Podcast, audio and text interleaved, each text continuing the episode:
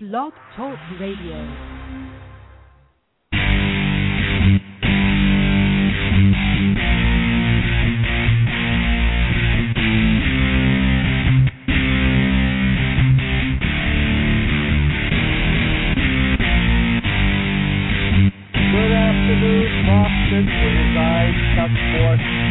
Co-host of Fairness Radio with Chuck Morse and Dr. Patrick O'Heffernan. Patrick, of course, my co-host, is on his way to uh, the Netroots Nation convention here in Providence, Rhode Island, which is pretty near me. I'm in Boston.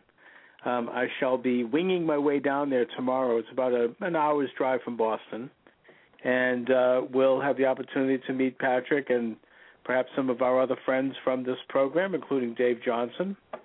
Get to hear uh, what the left is talking about, attend a few seminars. I'm looking forward to one in particular, which is how to answer the right. Should be interesting.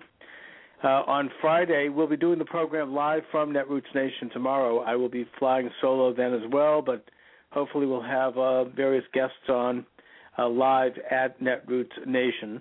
On Friday, Patrick and I will co-host live from Netroots Nation. So, should be an interesting excursion in um, certainly in technical matters, but hopefully an intellectual talk, which is what Patrick and I like to do, or like to think we do. Uh, this afternoon, I believe in the first hour, I am hoping. And by the way, bear with me uh, for when it comes to technical matters.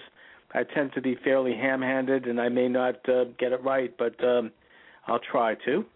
Uh, in the first hour, at 15 after the hour, we'll be joined hopefully by Albert Navarra, our regular legal consultant, uh, the author of Fundamentals of, of Constitutional Law. Uh, he wants to talk about Proposition 8 in California. We could talk a little bit about uh, gay marriage and the Constitution. Second hour, open lines. Open lines as we speak. You're welcome to join us. 424 675 6806 is the number. Welcome aboard. 424 675 6806. Or you're welcome to email us at fairnessradio at gmail.com. Maybe it's because I'm a political junkie, so to speak, or maybe it's just because it was interesting. But I have to tell you, last night was a very interesting political evening. Watching the returns for the for the Wisconsin recall, I particularly wanted to watch the lefty radio, the lefty TV shows, particularly Ed Schultz and um, and Rachel Maddow. I just wanted to see their faces as the results came in. If Walker was winning, and he was winning. In fact, in the early in the early returns, he was up by ten I think he was was as high as 60. The final results, I think, were more like 55, maybe 54, 55, but very, very, but a very, very impressive victory. Um, I thought that the TV coverage for the um, the anti-Walker people uh, showed them at their worst. I mean, it had all of the worst stereotypes um, the very people that Patrick has told me are not really representative of the union movement, which is what the left, you know, which is what the opposition was. They had this guy, this real grizzly-looking old guy with a gray ponytail, you know, sitting there, you know, yammering about uh, the unfairness of his salary and that, that that this whole attack by Walker was taking threatening his middle class status and it didn't really elicit much sympathy from me. I even think Ed Schultz was cringing um, at this, and just this kind of gimme gimme attitude on the part of these thugs. It was just um, an awful display. I think that this election is profound, and I had always said so on several levels. Firstly, I think that I, I'm hoping that this maybe doesn't put an end to, but it certainly puts a break on this idea of recalling politicians, governors particularly, uh, unless they're involved in something that is really worthy of being recalled, like malfeasance in office or criminality. Uh, if they're being accused of crimes, then yes, that's what the recall really is supposed to be for. Not because you disagree with what a governor's policies are, uh, you know, he was elected to serve as governor. He fulfilled exactly what he said he would, would do, which was a shock to some. And the idea of having him recalled for that, uh, you know, that's that. It, first of all, I mean, that might be more typical of a um, of a parliamentary system where you can have a vote of no confidence, but that's not how we do things in America. We have set elections that take place on set dates. Okay, we're going to take a brief break. We'll be back. We'll introduce our beloved affiliate stations. You're listening to Fairness Radio with Chuck and Patrick here at Cyberstation USA Radio Network.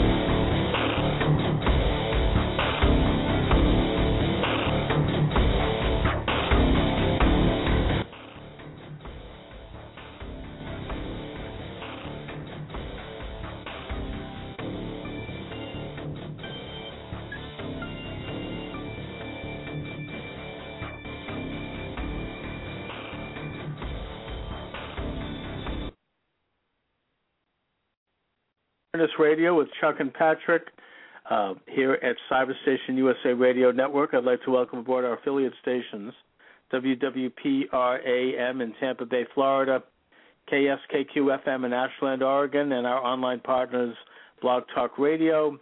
Of course, our host station being Cyberstation USA Radio Network. Uh, my good friend and colleague and co-host, Dr. Patrick O'Heffernan, is actually flying today to Providence, Rhode Island. Uh, so I'm flying solo here. This is yours truly, Chuck Morse. Patrick and I will be uh, getting together in Providence tomorrow. Um, I probably will be doing the show solo then as well, but I'll have a chance to interview various people who are attending Netroots Nation, one of America's largest gathering of left wingers. That should be fun. And on Friday, Patrick and I together will host the program from Netroots Nation, which is taking place um, starting tomorrow in Providence, Rhode Island. I'm here in Boston, so it's only an hour's drive for me to get there. You're welcome to join the program. Come on down, 424 675 6806, like Ernie Bach used to say. Come on down, 424 675 6806. I also have the email box up here, so if you'd like to email the program and have your email read over the airwaves, you can do that by emailing fairnessradio at gmail.com. We're expecting Albert Navarra to join us shortly. What else can we talk about today other than this earthquake of an election yesterday? The shot heard around the world. Scott Walker reelected in this special election, in this recall election, by a substantial margin. I think he got 55 55 45, which is a big, big uh, victory. It's not a landslide, but it's a bigger than a mandate, and it's a lot bigger than when he first ran for governor two years ago. There are several ways to look at this. Um, to reiterate in the first segment, in the cyberstation segment, I think it's appropriate to point out that this is a mandate, this is a referenda on recalls. We should not be recalling governors unless they're involved in malfeasance in office, unless they're involved in crimes, not because we disagree with the policies that, in fact, they ran on, which is true in this case. Um, the other issue, of course, is the motivation for the recall which was that Governor Walker uh, went did exactly what he said he was going to do when he was when he ran the first time, and that is reform public unions. I believe that Governor Walker's victory is the beginning of the end for public unions in America. There should be no public unions in a free country. It is not appropriate. That doesn't mean the public employees can't get together and form an association and get together for social reasons or or whatever, even for reasons such as um, maybe buying um, you know insurance or whatnot. But the idea of public sector employees paid by you and I, the taxpayer, getting together and electing officials and contributing to campaigns, and then once those officials are in office, guess who they're beholden to? The public union who wants more benefits, who wants to promote various ideological positions. In a sense, what that means is that you have the government advocating for itself. Because don't forget, the public unions are made up of public employees. And what are public employees? They are the government. They are working for the government. They are paid by the government. The government should not be, when someone goes into government, they should not be organized and getting involved in politics because they are politics. They're the public sector. That doesn't mean that individuals can't get involved with politics to certain degrees or even contribute to candidates.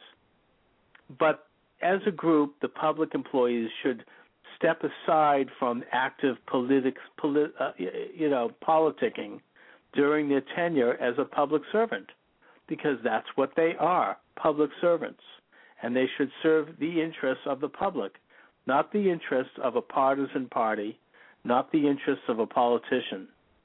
Uh, this is, uh, you know, this whole argument that uh, somehow this is an abrogation of, of their free speech. That's nonsense. People can choose to enter into a position of public trust or not. And when you do make that choice, you take on certain obligations. And one of those obligations should and ought to be that you refrain from uh, promoting candidates at the disadvantage of the rest of the private sector. It is a conflict of interest it puts the public in a position of double jeopardy. there were reforms put in place in the 1880s, going back to the administration of the of Rutherford B. Hayes, to stop the business of public employees doing deals and getting involved in politicians. That is a corruption. The whole edifice of public employees unionizing and having collective bargaining rights is a rotten phenomenon. It is corrupt. And I know that I've been talking about this for years because I've seen it for years in various radio stations I've worked at and what public unions have done to small towns. And there was no awareness of it until Scott Walker came along and heroically stepped forth and did something about it. And now he, there's been a vote. Now there's been a plebiscite. So I think it's now becoming an open issue. Anyway, we're going to take a break. We'll be back hopefully with uh, with Albert Navarra, uh, our constitutional expert. Please stay tuned.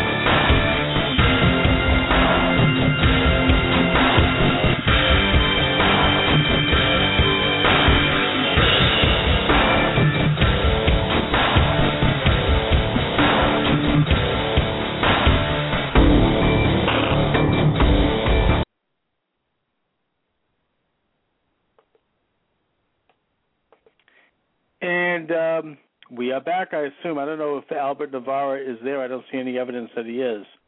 But um, I guess that, uh, Lars, if you're listening, maybe give Albert a call. Um, and we'll see if we can bring him up on the program. Uh, I'm trying to see. I, I think that uh, Albert should be calling in, but um, in case he's not calling in, I'm going to email you his uh, phone numbers. I'm just calling them up right now. Um, let's see here. Uh, I'm going to cut and paste a little bit and do this the old fashioned way. And Lars, you should be getting this momentarily. Um, this is Albert's phone numbers.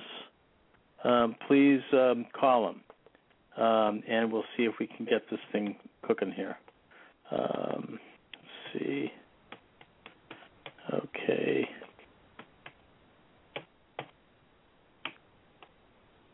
Hello, Mr. And Lars, uh, hello. Is this Hello, Albert? Yes, ah, sir. wonderful. Thanks so much. We're joined by Albert Navarra, the author of uh, Principles of Constitutional Law. Albert, thanks for joining us. Oh, you got it. I was actually there on the line. I could hear you, but you couldn't hear me, so I just hung up on you and called you back. How's that? Okay, great. Thanks. I, I'm kind of flying solo today, Albert. Uh, Patrick's on his way to Netroots Nation, so you know when it comes to technical matters, I tend to be a bit ham-handed. So, That's uh, okay. We're, so please, so please here. bear with me. Are you uh, where, where are you? Uh, where are you, Albert? Are you uh, planning on attending Netroots Nation, or is that not your thing? Um, what is that? Netroots Nation is an, a national gathering of left wingers um, who, for lack of a better term, progressives, uh, who get together and they, they they're people in the media. They're people who do a lot. A lot of them run websites and online. Last year, the keynote speaker was uh, was Howard Dean, and uh, he gave a very inflammatory speech, by the way. And I, I heard cl- clips of it where he talked about the racist right and all of that kind of stuff. Um, Yeah. This, No, you know, the I- usual. I- yeah, I won't be going to that. And I, I'm a little strange. I'm, I'm kind of apolitical, really. I, I don't have a whole lot of personal opinions about things. I, I Although don't you know. seem you seem to me to lean a little bit on the left, but that's that's fine. Oh, I'll have to I'll have to adjust that. Not at all. Be- be be who you are. I mean, we all are. We all have our biases. Um, Albert, you um, wanted to talk about the um, Proposition Eight, uh, the California Supreme Judicial Court, or was it the Court of Appeals, decided not to hear the uh, the challenge to um, to uh, Proposition Eight, or I should say the striking down of Proposition Eight by the Federal District Court of um, the Third District. Is that right? That's right. Um, what happened was uh, the case started off at the federal trial court level, and uh, there the, the federal trial judge invalidated Proposition 8 under the Due Process Clause Right. uh, because he, he felt that um, there is a fundamental right to marry under the U.S. Constitution, and he, the, the, federal trial judge, also invalidated Prop 8 under the Equal Protection Clause because he did not feel that enough evidence was was presented to show that the government had uh, uh, you know a legitimate reason for banning uh, same-sex marriage. So that was appealed to the Federal Court of Appeal, where a three-judge panel uh, basically agreed with the trial court and um, invalidated Prop 8. But uh, th- there is also an option to someone who loses at that level. They can also appeal to the en- entire uh, panel of judges on the Court of Appeal, and that's what the losing party did here. They appealed to uh, what's called well the entire panel. There's 11 judges there, and Right. they they could have reviewed the case, but they decided uh, not to. And so you might say, well, does that mean that uh, same-sex couples can get married today? And the answer is no, because they put a stay on the decision. They put that's like a legal timeout Sure. for Mhm. 90 days. And what the what the federal court of appeal is doing basically is is letting the losing party again, giving them a chance to appeal to the U.S. Supreme Court. And um, they probably, you know, we all expect that they will appeal to the U.S. Supreme Court. But eh, you know, in theory, if they don't, then 90 days from yesterday, uh, same-sex couples will be able to marry in California. Now, I want to ask you, Albert, more of a technical question here, and that is when the entire Court of Appeals makes a decision not to hear a case, do they are they required to, or do they generally uh, give reasons for that, or they just simply say we're not going to look at this? They simply say we're not going to look at this. What they do is they have a vote, and uh, what has to happen is a, a majority of the judges have to vote to review it. And if they don't get a majority of votes, they don't review it. It's that simple. And that's and when that happens, that's all they say. They just say, "Look, we didn't have an, we did not reach a majority of votes to, to review this case." They don't express any opinions about the substance of a case uh, uh, whatsoever. Okay. Now the uh, so now, now the situation is that the the defendants have have 90 days to appeal this to the Supreme Court, and there's no uh, obligation on the part of the Supreme Court to take the case either, is there? No, there's not. um, the you know this is uh, uh, this is yeah no there's not uh, mm-hmm. but but you know it's becoming more and more likely that the Supreme Court will review this case, uh, and the reason is uh, not only you know are we having more and more states go opposite directions on this issue of same-sex marriage. Um, right. You have a couple other cases that are creeping their way up the federal court system. Um, just uh, not too long ago, another case that we talked about on the program, you know, at least a couple times, I think, was mm-hmm. Gill, G-I-L-L, versus yep. um, United States. Gill is also challenging uh, the Defense of Marriage Act, which of course you know basically bans uh, same-sex uh, same-sex marriage. And uh, what happened? In well, Gill, it bans it, it. It bans it on the federal level. It says that the states can decide to, how they're going to define marriage. Exactly. And what happened in Gill was you had someone who was seeking Social Security benefits mm-hmm. um, based on a same-sex ma- uh, marriage, but they could not because the Defense of Marriage Act prohibits that. And the Court of Appeal in that case recently um, invalidated the Defense of Marriage Act. And right here in Massachusetts. Right. Uh, the, uh, and, yep. The uh, so the state, uh, the Court of Appeals here, the federal Court of Appeals, has upheld a decision made by federal judge uh, Tauro that said that uh, a gay couple has a right to to Social Security and other federal benefits. Right. And so, you know, it, um, Prop 8, of course, is a state law, mm-hmm. which prohibits uh, same-sex marriage, and the Defense of Marriage Act, of course, is a federal law, which defines marriage as uh, you know one man and one woman. So, uh, but they all turn on the issue of same-sex marriage and the ultimate question of whether there is a fundamental right for same-sex uh, couples to marry under the Due Process Clause, or whether um, they have an equal protection right to marry. And so, you know, yes, the Supreme Court can say, you know what, we don't want to review this Prop 8 case, but it's becoming more and more unlikely because it's not the only case that's being appealed to the U.S. Supreme Court on this issue. You've got Prop 8, which is the Perry case. You've got mm-hmm. Gill. You have another case in Massachusetts um, involving someone seeking uh, basically a, um, a burial benefit based on a same-sex right. marriage relationship. And um, you know they're all working their way up to the same Supreme Court, and so it's uh, you know I don't know how much longer the Supreme Court can wait before it, it really decides this ultimate question. Okay, our guest is Albert Navarro. We're talking constitutional law. Uh, Albert is a regular contributor to the program.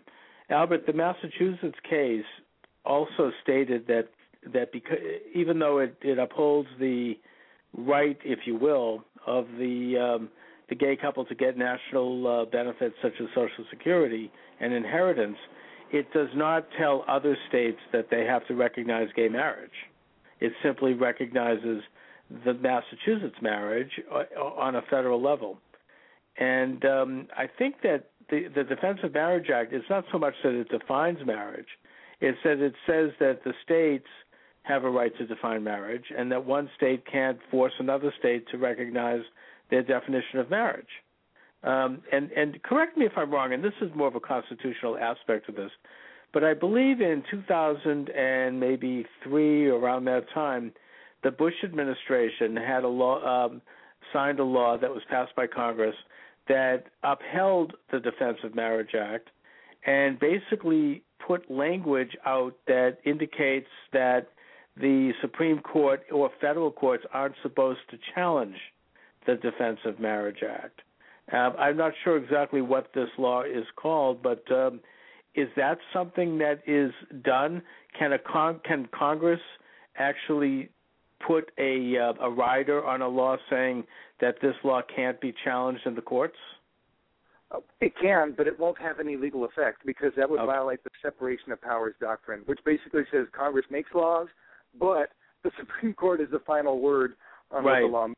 You know, so yeah, exactly. Um, That's what I figured. I can't imagine that because I mean, what if a state decides to pass slavery? I mean, yeah. or, or the federal government, they can't just say, you know, this can't be reviewed by a court. I mean, of course right. they can't. And you know, you, you mentioned an early, uh, an interesting thing about states' rights. Um, of, of course, it's the ongoing, you know, tension between states' rights and the federal government. And um, what's interesting here with DOMA, the Defense of Marriage Act, it really has two main parts. One is the part that defines marriage as a legal union between one man and one woman, mm-hmm. and that's that's important because you know there are more than a thousand federal laws that tie benefits to marital status.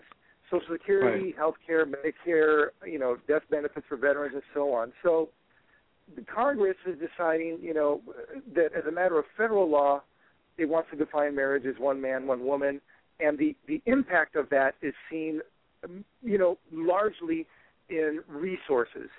Um, the, the, right. Well, that's what it is. I'm sorry. I mean that that was the selling point of the whole gay marriage idea when it was first hatched, it basically in a boardroom at the New York Times, is what I understand, and that is that it would be presented to the public as a fairness issue, in that why you know people can't get benefits uh, who are you know cohabiting. People, why shouldn't they get Social Security? Why shouldn't they get hospital visitation? So that's what it comes down to. I mean, it's not so much. It, it doesn't necessarily mean, and I would think that from a constitutional standpoint, the court might look at this it doesn't mean that the court has to redefine marriage, nor does it mean that the court has to necessarily throw out DOMA.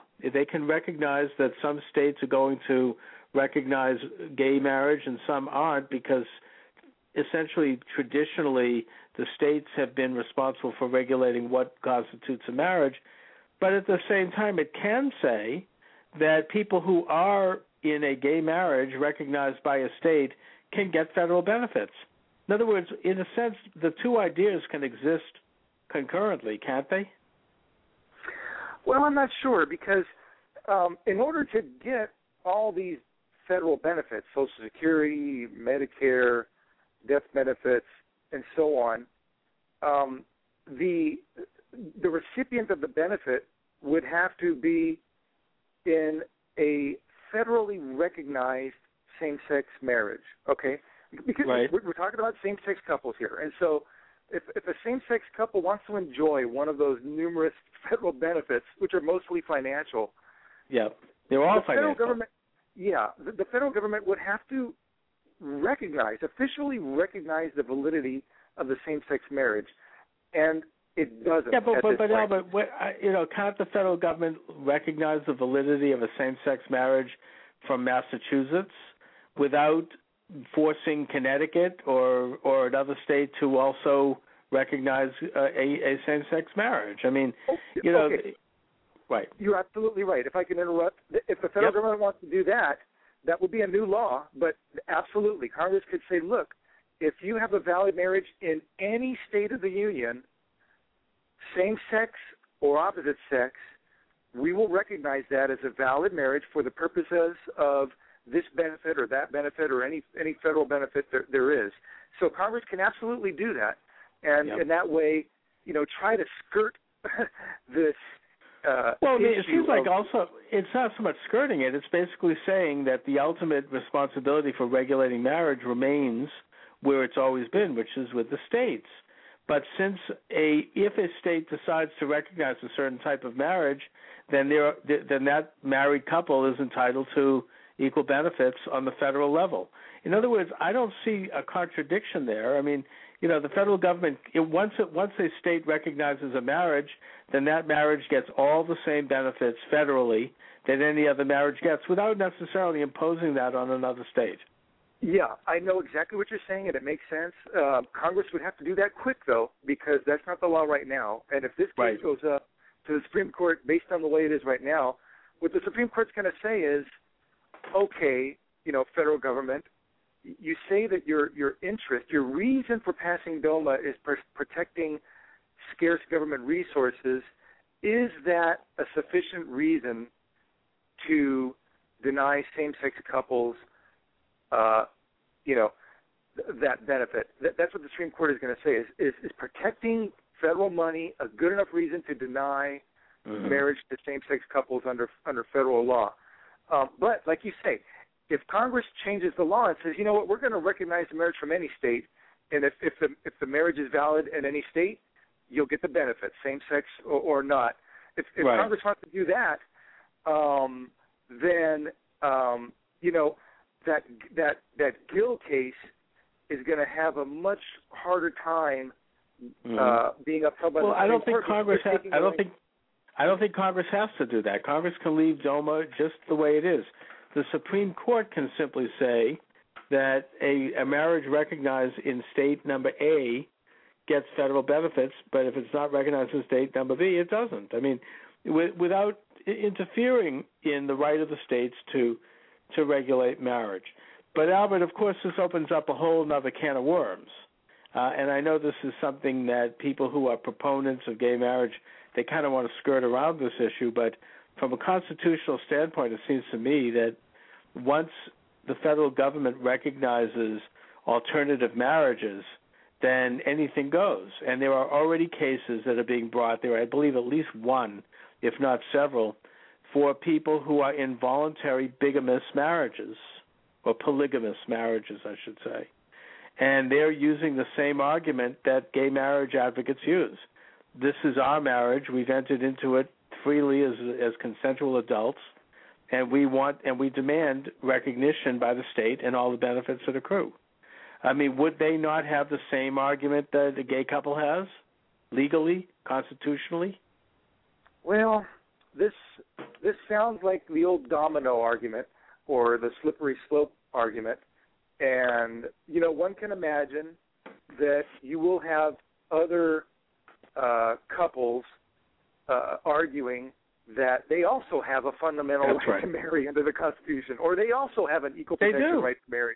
Yeah, And wouldn't they Um, in a free if you're going to redefine marriage, like for example, let's say you have a situation, I, I could name one where this man who I remember when the first community in America that started to give um benefits for gay marriages or gay or back then they didn't the word mar- gay marriage hadn't been invented yet, it was civil unions. Um, was Cambridge, Massachusetts, as you might expect. And when they recognized gay marriage in Cambridge and started to give health insurance to their to their and only for the for the community the city employees, there were people who said like, wait a minute, I I take care of my elderly brother and I'm an employee of Cambridge and I'm paying for his health care and have been doing so for ten years. It's breaking my back. Why shouldn't I get benefits? Uh, also, we're not married, but why why should somebody who picks a guy up at a bar the next day go down to city hall and register and get benefits, whereas I don't. And it's really an issue, and I don't mean to be crude about that, but it really comes down to an issue of of, um, of fairness, and it comes down to an issue of discrimination.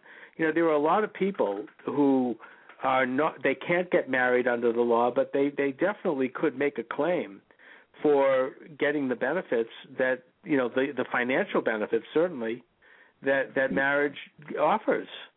Well, okay, so here here's the thing, right? We're we're we're in that little um, saucer pan or or the sled, and we're sliding down the slope, and we're wondering, you know, if the Supreme Court recognizes a fundamental right of of same-sex couples to marry, where does it end, right? Who else might step forward and say, hey, I want to marry two people, or hey, Right. I want That's to marry right. my dog, right?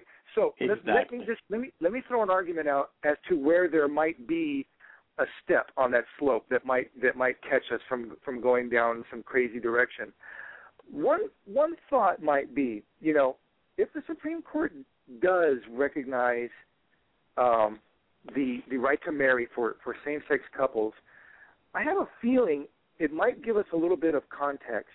In other words, it might not be so simple as yeah, opposite sex couples can marry, therefore so can same sex couples. It might not be that simple. What what the Supreme Court might do is look at the family structure and how it's evolved in this country. And and what you see is that there are something like 20 states, you know, that specifically by statute allow same-sex couples to adopt.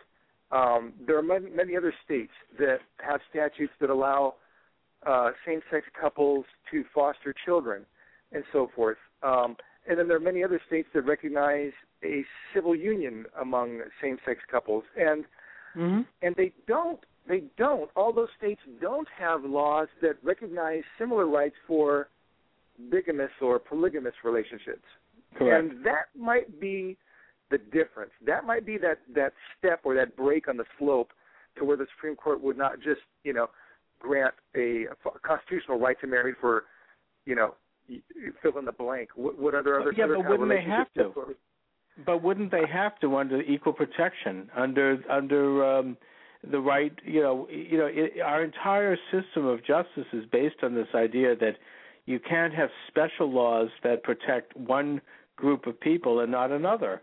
You know, I mean, the if if gay people can get a legally recognized marriage, why can't somebody like let's say you're living with a Vietnam veteran survivor who's who's physically who's physically disabled, maybe has some mental mental disabilities as well, who is dependent and who who you take care of and who lives in your house. Why shouldn't you get marriage rights? Why shouldn't you get to have them covered by your employer, you know, health insurance? It could save you a lot of money. Why shouldn't they get inheritance, uh, or, or or vice versa? I mean, you, you know, I, this is uh, you know maybe this is coming out of the blue, but do you remember the show Boston Legal? Barely. I don't watch a whole lot of TV because I go to bed so early. okay. Well, I mean, it, it was a show. I mean, um, uh, the, uh, the the lead character who was the the the actor William Shatner. He used to be on Star Trek. Oh yeah. And right, and then and then the other guy was uh, this actor. What's his name? Bader and whatever his name was. Um, you know, he's a well-known actor. He played the the other slick lawyer, and they'd have a scene at the end of the show where they'd be sitting on the back porch as lawyers, smoking cigars and sipping brandy or whatever, and talking about the case. And and you know they had a very close relationship. They were not gay but at the end, of, but he, the, the older man, was beginning to lose his faculties. And in the last show, in the last episode, they decided that they would get married because they felt that uh, for the older man wanted to make sure that his estate was taken care of, and he trusted only the other man to do that. And it was very ironic. They actually that were challenged in court by a gay rights group that said, "Well, these men are not really gay. This is just an attempt to take advantage of the case. And then in the final scene, they were on vacation and they they they had a marriage ceremony that was conducted by a man that played the role of Supreme Court Justice Antonin Scalia, who was on happened to be on vacation with them, and so he married them. But it brings up an issue. Why shouldn't they get married?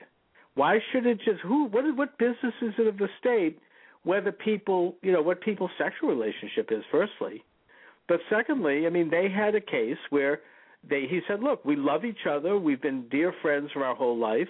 One of us wants to take care of the other as he sort of is on his way out. Why shouldn't we have those same marriage rights?" So it, it sounds like you're making an argument for same-sex marriage.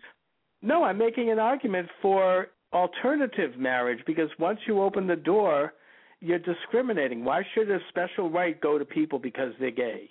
Why shouldn't anyone who is in a situation where they have a compelling case for getting these benefits, why shouldn't they also get these benefits? If you want to call those benefits a legal relationship and use the word marriage, then fine, use the word marriage. The point is that to just for the state to get involved with saying these specific, we're going to expand the definition of conventional marriage, which goes back, of course, to the Roman times by recognizing two men or two women as having the same equal relationship, why should they discriminate and say no to other people who have a, a perhaps a more compelling case for for marriage? What if you have, for example, two women, one of whom has minor children, maybe her husband passed away, maybe she's divorced, and she's living with another woman. They're not gay; they just happen to be living together. Maybe they're sisters and the other woman wants to be involved with rearing the two children. She wants to pick them up at school. She wants to be able to see them if they have to go to the hospital. Why shouldn't they have marriage rights just like two women who are gay? Well, that's a good question, and you know we we focused we focused a lot on on the financial issue, um, but you know there's also just the issue of calling yourselves married, and what does that mean? What's what's the value in that? Um, not just in terms of the relationship between the couple and society, but between the couple and any children that they may have um, adopted or or born. What does right. it mean to say that a couple is married? Uh, and and how important how fundamental, can I use that word? How fundamental sure. is that right? Um, and so when you have states, you know, such as California, that deny that right, forget about the money, forget about the benefits, mm-hmm. forget about why they're getting married. When you have a state that says to a same sex couple, you can't get married. Um, you cannot legally call yourselves a married couple. The question is, does that does that violate a federal constitutional right? That is the suprema cum laude question, mm-hmm. and we just don't know. And I don't know how long the Supreme Court can avoid answering that question. But those who say the same-sex couples should be able to marry um, argue Loving versus Virginia, right? That the, that the Supreme Court has already said marriage is a fundamental right. Uh, those same-sex couples who say they, they, they should be able to marry uh, also well, wait a minute. People... Loving versus Virginia said marriage is a fundamental right between a man and a woman, right? Of, of legal age. It didn't exactly. say marriage. And and a gay person is has the same right as anyone else to marry the opposite sex. I mean, it's not it, no. it's just simply uh, it, it ran on the basic premise that marriage is is marriage. I mean, it's between right. a man and a woman. Uh, you know, Mr. Morse, I feel like I'm in court right now, and I'm and I'm on the uh, you you kind of put me on the left, so okay, so I'm on the left and you're on the right, and you just said, Your Honor, Loving versus Virginia did not say that same-sex couples had a fundamental exactly. right to marry. It said only that opposite-sex couples, or more specifically, that a black a man and a white woman had a fundamental right to marry. Exactly. If you really want to look at the facts of loving, and the the gay cu- couple, um, the same sex couple would argue, look, we're not trying to ask for a new kind of fundamental right to marry. We're not asking the Supreme Court to recognize the fundamental right of gays or same sex couples to marry. Rather, Your Honor, we're simply trying to exercise that same traditional right to marry as has been recognized as every state in the union. You know what I mean? That's yeah, but the they are trying to ask for a redefinition of marriage. That's exactly what they are doing. And once you're going to redefine marriage and you're going to have a state or a federal government recognize the word marriage attached to this new relationship, then it opens up the door to alternative marriages. It just does. I mean, Yeah, and, and it already has. I mean, there's already cases of polygamy, and why should the state have just have a? Why can't you know? Why shouldn't the state recognize that marriage? And again, I bring up the fairness issue.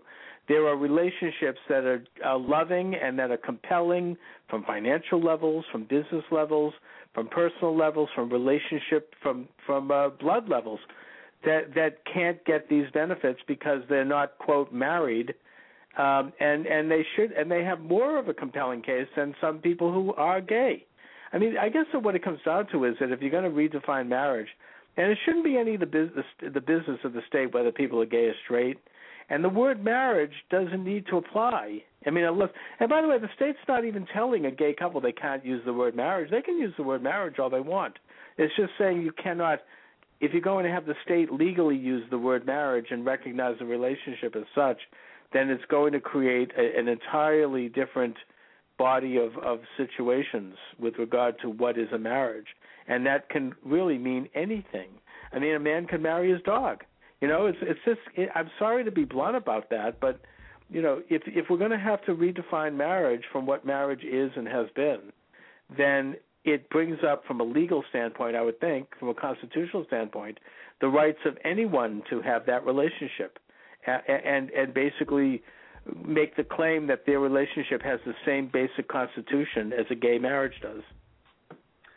You know, one thing that's missing, uh, I think, um, on from the camp that does not want a federal, you know, right to marry among same same-sex couples. One one thing that's missing, in my opinion, is is more evidence uh, as to why the state should not allow um, same-sex couples. What the those who passed Prop 8 um, Mm-hmm. argued, uh, and again, Prop 8 basically banned uh, same-sex marriage. Those who, Right. who pushed for and and, and uh, promote Prop 8 argue what are called state interests. In other words, reasons why the state should care, you know, whether same-sex couples marry or not. And you see the same interest, so you know, over and over again. I mean, there, there are only so many reasons why why you can think of. One is mm-hmm. defending the traditional institution of marriage. Another is, um, you know, discouraging procreation outside of a heterosexual sexual marriage. Another is um, protecting scarce government resources. We've we've talked a lot about that. Another one is morality. Another one is you know protecting the best interests of children. These are the reasons you hear over and over and over from the social conservatives as to why we should not have a U.S. constitutional right of, of same-sex couples to marry. That's right. that's great. That's fine. Those, those all sound like great you know interest. You can argue those all day long in front of the Supreme Court. The only thing that's missing, in my opinion, is evidence. I haven't seen a lot of evidence presented by those uh, people in court. For example, in the Prop 8 case that we started off talking about, that trial judge, that federal trial judge, said that the evidence of the Prop 8 opponents was dwarfed. He used the word dwarfed by the evidence mm-hmm. presented by the Prop 8 proponents. That's not good when you go to court, you know, to, to, to have your evidence dwarfed by the other side. So you might say, well, what kind of evidence am I talking about? well, you know, from historians, from yeah. uh, economists, from people, uh, you know, experts in family and child welfare, people like Dennis Prager, William Bennett, Charles Krauthammer, you know, people on American history and family rearing, uh, studies, reports, something. You need to have some documentary and testimonial evidence to prove those state interests that I just listed. You can't just argue them. You have to prove them with evidence. Well, I think that there's one. I mean, I, I, guess I'll be very blunt about this. I think there's one basic proof that what a marriage is and what a marriage isn't um, that could be provided in a courtroom, but it would require that a man and a woman strip down naked. well, yeah, you know the court might take judicial notice of that one. So, and right. Uh, I mean, in other words, a marriage is a marriage, and and what is a marriage and what isn't a marriage is just obvious. I mean, it's just the way it goes. But I don't think that the pro gay pro pro traditional marriage people are going about it the wrong uh, the right way. I don't think that beyond that, I don't think they should get into a discussion of trying to prove states, you know, to prove the, their case that the state should only recognize traditional marriage. Instead, they should turn the tables, as I've tried to do, and say, if the state is going to recognize an alternative marriage, then it has to recognize all alternative marriages and that you can make the case, and I've mentioned several examples of cases where relationships have even more compelling a reason and and virtually the same reasons to be married or to have a married relationship as a gay couple has. It's none of the business of the state whether people are gay or straight, whether they have sex or not. That's private. But from a from public policy standpoint and from a legal standpoint, the state should have to make a case with regard to why marriage shouldn't be or these marriage benefits shouldn't be extended to any group that that can make the case that they have a, a, a relationship that would justify those benefits. Yeah, that's that's a very interesting thought, and I, I, I really, you know, we've discussed this um, your idea before in the program, and well, that's um, approach. That's really... the approach I would suggest that they take. Put aside the morality arguments; those mm-hmm. are just where they are. I mean, that's a personal opinion. I agree with them, by the way. But from we're talking about from a legal standpoint and from the standpoint of courtrooms and and uh, legislatures, it should be that that anyone who makes a compelling case for marriage benefits, and I've again mentioned several examples, why shouldn't they get those same benefits as a gay couple what it, it's discrimination. I mean, if we're going to have an equal law, the fact is that the heterosexual marriage is grandfathered in. Everybody knows that and agrees with that. It's been around since the Roman times. But if you're going to expand the definition, then it has to be done equally. You can't just single out this one group and because it happens to be trendy right now because we think that uh, being gay is a great thing and and that's fine you know, and that therefore their their relationship be, should be legally recognized, but someone else's shouldn't. You have to do it equally and across the board, and you have to address the genuine issues that various people who are cohabitating today have, and who are not necessarily gay. You know, another thing that's sort of happening, and it's, it's kind of a fuzzy thing. It, it, it, you wonder if our if our society is changing. Um, mm-hmm. I mean, you know, a hundred years ago, no one would even dream about, top, you know, a federal right of same-sex couples to marry. It, well, Albert, you know, I don't know if do you know who, um, and, and I don't know if, how far I want to get into this topic, but do you know who the late Ed Pollock is? Ed Pollock, no. Ed Pollock was the founder of Massachusetts Lawyers Weekly, which was a very big newspaper, and which I believe has expanded at this point into several states. It's a trade publication for lawyers. Uh, he passed away, I think, uh, maybe in 2006, 2007. I should mention, in full disclosure, that he was a contributor to my campaign for Congress, and I kind of knew him. I didn't know him well. He was a very unpleasant individual, but nevertheless, he he wrote a book on this topic of of how gay marriage started, and um, he makes several, I think, rather sensational claims. But he documents it very well. He was a very well respected lawyer and writer in the state, both on liberal and conservative side. Um, and his claim is that because you you and I, we never heard of this, maybe even as early as the 1990s. It was really around the early 1990s that we started to first hear about this idea that two people of the same sex could get married and should have legal rights. He says that the whole thing was cooked up in a boardroom at the New York Times. He says that there was a board meeting in which Arthur Sulzberger Jr. made a PowerPoint presentation saying we're going to promote this thing called gay marriage. And we're going to roll it out over the next several years. And he appointed a columnist by the name of Anthony Lewis to write columns and introduce the idea slowly in mm. the Times over the next uh, subsequent years. And Anthony Lewis did this. He wrote columns maybe one maybe once every other month, once a month introducing gay marriage, and, and of course, we know the New York Times is influential. It was picked up by other newspapers.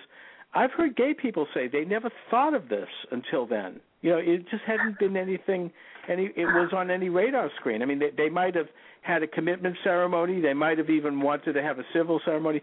But this idea of a federally recognized or even a state recognized gay marriage was not something that people particularly thought about. Anyways, Anthony Lewis it just so happens, is the husband of um, of Massachusetts Supreme Judicial Court Judge Margaret Marshall. And Margaret Marshall was the judge who wrote the gay marriage decision in Massachusetts, the Goodridge decision, which became law in 2004. Did you know that? I did not know that. That is fascinating. Isn't that interesting?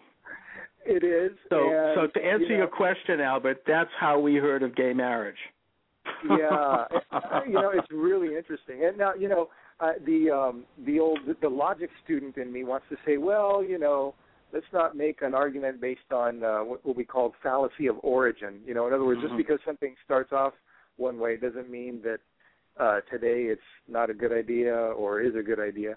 But, right, right. You know, I get you, that. You, you, won- you wonder if I mean, we've always had um, homosexuality in in this country. I mean, it's, it goes back thousands in the of world. Years.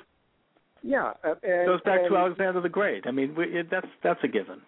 Exactly, as well as the sex and the cohabitation, and you know, maybe it, it is as uh, Mr. Pollack said, um, and, and maybe that's what kickstarted the legal action, and maybe mm-hmm. that's what prompted you know, now seven states plus the District of Columbia to recognize right. same-sex marriage. What I'm just what I'm aiming at though is that you know on that that that momentous day where you have the oral argument in front of the Supreme Court on this issue of whether there is a constitutional right of same-sex marriage, is the Supreme Court going to just kind of look around the country and look at the landscape and just try to get a feel for for the country and and make a determination that the country's just moved a little bit. You know, I mean, it's it's hard mm-hmm. to tell on a day-to-day basis, like a glacier melting or something. But uh, when that day comes, whether it's a year from now or I don't know, five or ten years from now, you just wonder: has the is the country has the country or, or will the country have moved on this social issue? You know something? I think that it probably has, even you know, regardless of how it was introduced. Hmm. It's uh, it's been a brilliant uh, marketing campaign, and and people are gay married. I know some people who are, and they're fine. Um, so it has become a social phenomenon, regardless of who manufactured it.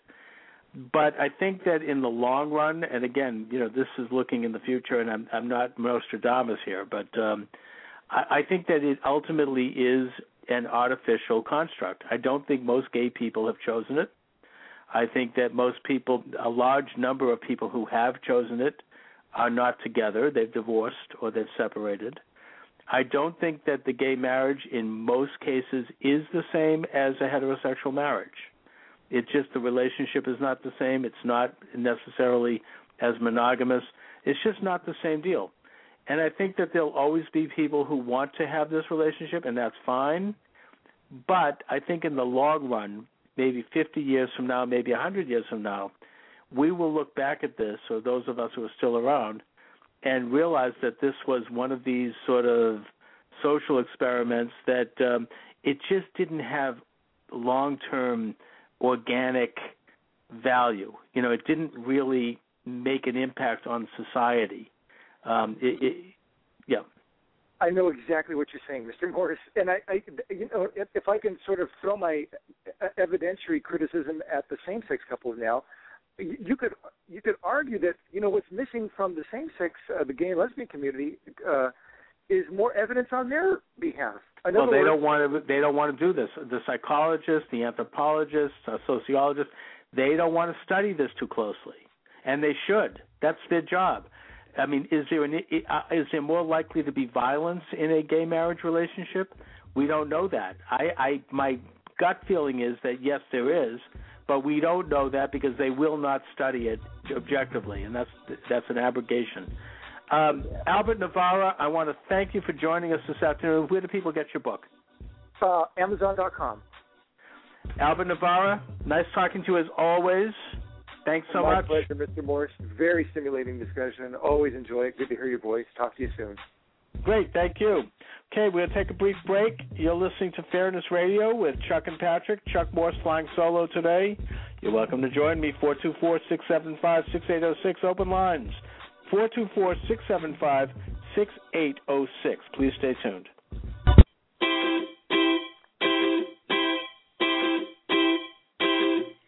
Why is it when I see your name, it's got me all busted up, butterflies in my brain, and every time you call, I can't seem to get it right. Why am I up till 2 a.m.? Now it's quarter past three, boy, you did it again, and I can't seem to get a cheeky smile out of my mind. I feel like a fool when I lose my cool. I'm just trying to impress you, boy. You got me sprung, and I don't know what to do. Could this be love?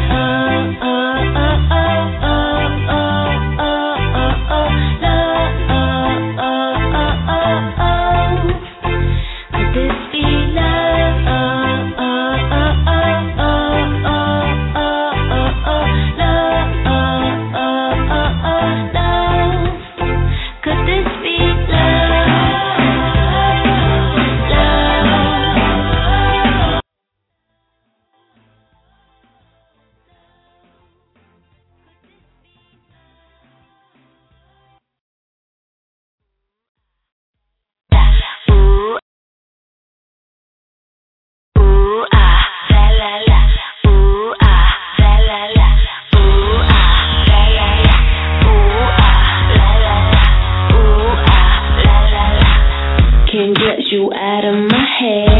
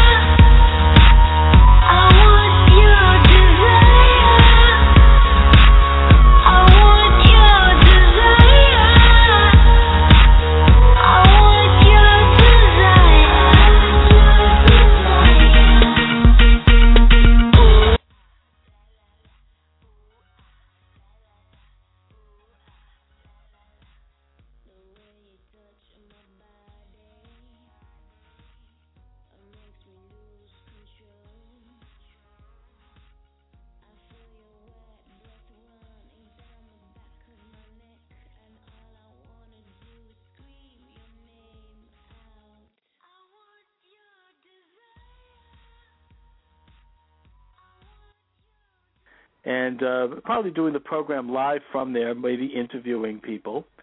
Friday, Patrick and I will do the program together, and hopefully bring up people and talk about where the left is going, especially now with the Scott Walker victory.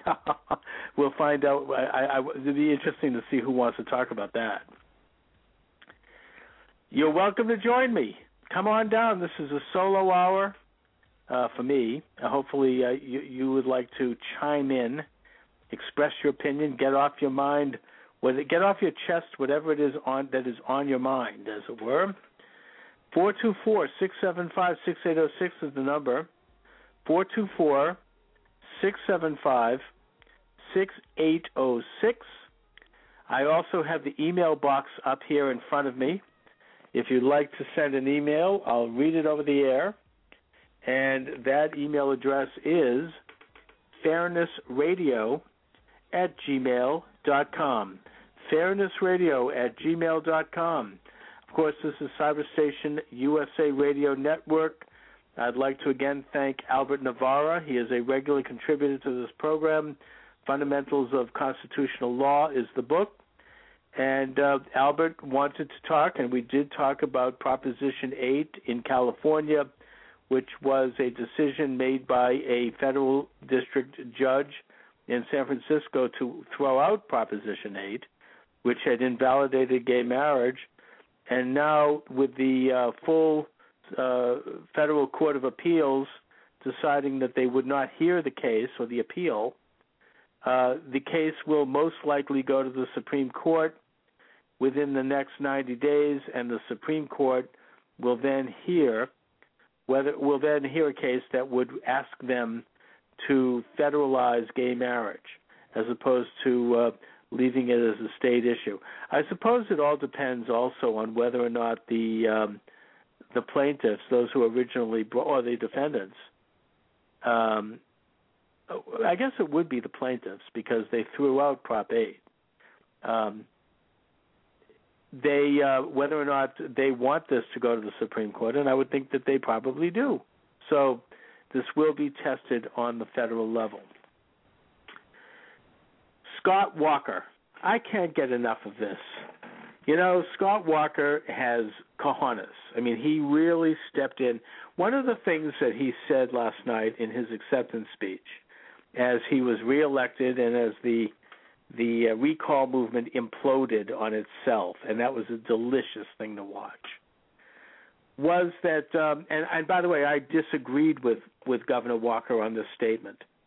He said that he felt that after having been a, a county supervisor for many many years, and having observed many governors, successive governors of his state of Wisconsin, uh, hold office and and how ineffective they were and how they just didn't get anything done, he felt that he wanted to run for governor because he would get something done. He would go after this ever increasing and entrenched power of the public unions and his stranglehold on the state. And that he felt that perhaps he acted a little too rashly, a little too quickly, and that maybe in retrospect he might have done it a little bit more carefully. I, I don't think that that he should see it that way. You know, I understand what he means, but don't we want our leaders to act decisively? Isn't the big complaint right now with regard to Barack Obama and the Republican mem- uh, House uh, House of Representatives that, that they're in deadlock, that they're not doing anything, that they're not acting on anything? He went in there and he assumed that he was elected to act. He presented a bill of particulars when he ran. And then when he was elected, he did it. Why is that something that we should not view as as a great and honorable uh, set of, of, of activities? I mean, isn't that why we elect people to office to represent us? If someone is is running for office and they say, "I'm going to do A, B, and C," don't we want that? Isn't that what Scott Walker said he would do and did? I think that he is a, an unusual and honorable person. He went in there and he did the job that he stated that he would do. And for that, his enemies tried to have him thrown out of office. That is not the American way. If they don't like what he was doing, then they then uh, the, the conventional and the constitutional approach is to oppose him on the uh, state legislative level or vote him out of office after he has served his terms of four years, not try to have him thrown out. Anyway, they did not succeed. And I think that it's a blow to this whole phenomena of recalling people from office, something that I heard left wingers discuss over this past year is a great idea. Anytime they disagree with somebody, they'll just recall them. Ain't going to happen. Scott Walker has put that to bed. That is not the way forward in this country. We're not going to have people recalled from office every time they do something that's unpopular. They will be recalled in the way, the conventional manner, if in fact they've done something that's inappropriate, and that will be by losing the next election. They'll be retired by the voters at the right time and in the right place, not in the middle of a term, not by a bunch of people who just don't like their public policies.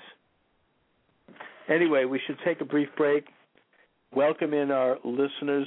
Again, you're listening to Fairness Radio. Come on down. 424 675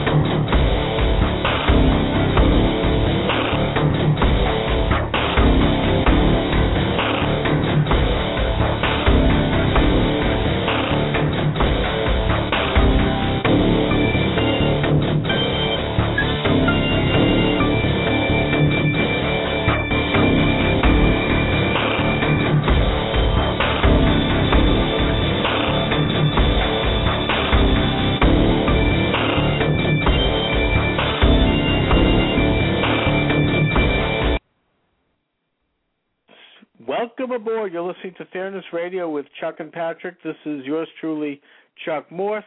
Flying solo today. Dr. Patrick O'Heffernan is my co-host from Los Angeles. Is traveling actually to Providence, Rhode Island, where Patrick and I shall get together tomorrow. I'm looking forward to that, and we will be attending the um, the Netroots Nation convention once a year. The left wingers get together and have this convention, talk about where leftism is, where it's going uh, Friday, I'll be doing the program probably solo from that convention with guests, basically um, people uh, hopefully who will come up and say hello on the air. We shall see. On Friday, Patrick and I will be together at Netroots doing the program, which uh, should be great fun. I'm looking forward to that. You're welcome to uh, should welcome aboard our affiliate stations, WWPR AM in Tampa Bay, Florida, KSKQ FM in Ashland, Oregon. Of course, our online partners, Blog Talk Radio, and uh, our host station, Cyber Station USA Radio Network. Come on down. You're welcome to join me. 424 675 6806. That number again is 424 675 6806. Uh, and of course, our email address, fairnessradio at gmail.com fairnessradio at gmail.com. For our regular listeners, this is your chance to take me on one on one. I know we've been doing, Patrick and I have been doing this broadcast now for a couple of years. And in the course of that time, we've done a lot of controversial programs, had, have had many controversial guests on. And um, there's probably things that I've said that you might want to, um, to take me on about. Here's your chance.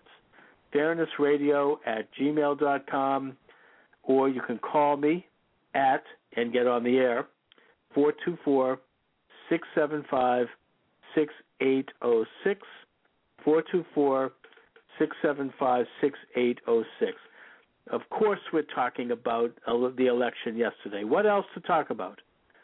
Scott walker had a resounding victory in the recount i just love the way that sounds. I i was really nail, biting my nails over this it, it, it is an election that has a profound impact on, on the history of how on the future of how we govern ourselves in this country.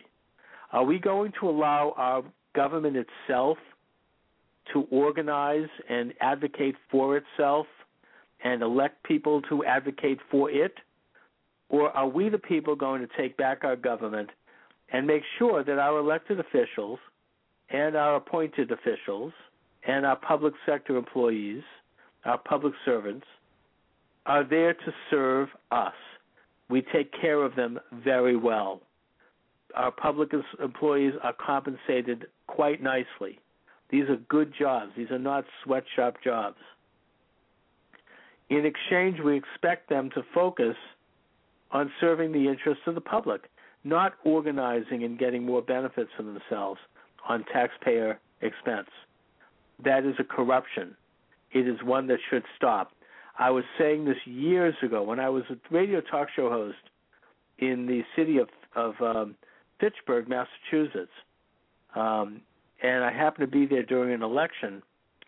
It came to my attention that that ve- relatively poor city, a city that was in economic distress, a city where businesses were fleeing, and where the tax base was shrinking, that that city had no less than 14 public unions all of which had their own contracts, all of which had collective bargaining rights, all of which were treating the city like it was Beverly Hills, and that those unions were strangling the life out of that city. But the problem was that because they had reached such a point of critical mass, and, and because there were so many people in that city who were either members of those unions or who were close relatives or friends of members of those unions, they had enough political clout to elect their own people to office. And therefore, they controlled the city and they squeezed out the taxpayer, the, the private sector element. Businesses were closing. The city had a deficit. There were threats from the state to take over and put the city in a receivership and the, meanwhile, those contracts were were these fat contracts with benefits were way above and beyond anything the city could control, and the or could afford. And of course, the other element is that um, these many of these unions, particularly the teachers' union, was very political and very into various pet political and social ideas that they were imposing as part of their contract, and that they were promoting and there was nothing that the citizen could do about it because it didn't really even matter who was mayor or who was elected. Those contracts were for a set period of time and they couldn't be changed. And um, it was at that point that I really started to notice that the public unions were strangling not only the the communities from a cost standpoint, from a from an economic standpoint, but they were transferring the ability of the citizens of that community to decide how they were to be governed. They were transferring power to themselves, and they were supposed to be servants of the public, not controllers. They were becoming a ruling elite. Another example around that time was the city of Quincy, which, of course, is where Cyberstation USA offices are. They had a uh, teacher strike because the mayor of Quincy, Mayor Phelan, asked the teachers union to pay instead of three dollars copay, instead of a three dollar copay when they went to the doctors, uh, he asked them to raise it to I think it was five dollars or maybe ten dollars, but something that was entirely affordable and very much still less than what average people would pay as a copay. And rather than accept this, this the uh, teachers union in Quincy decided to go on strike.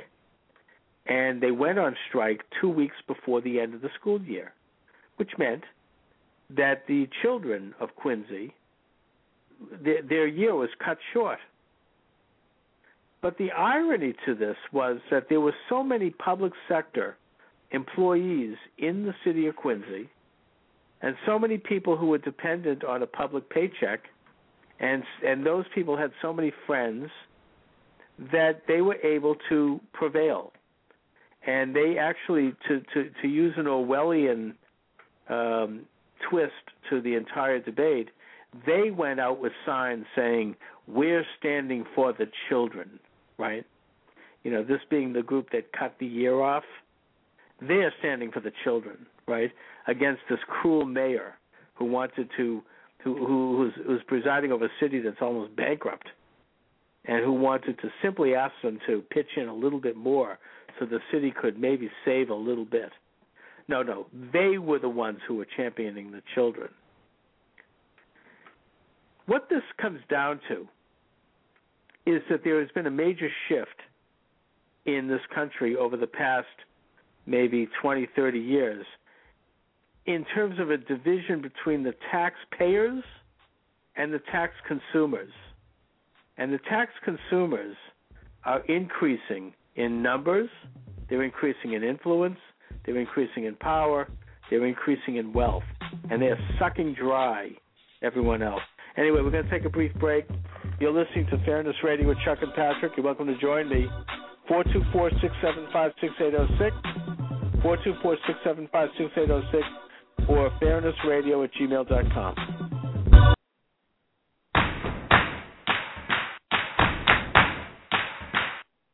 You know that feeling when you sit in the sun and everything tingles. And every time I sing this song, makes me smile for endless days. I go round and round and round like a merry-go for fun forever. How it makes me happy, cause it's a beautiful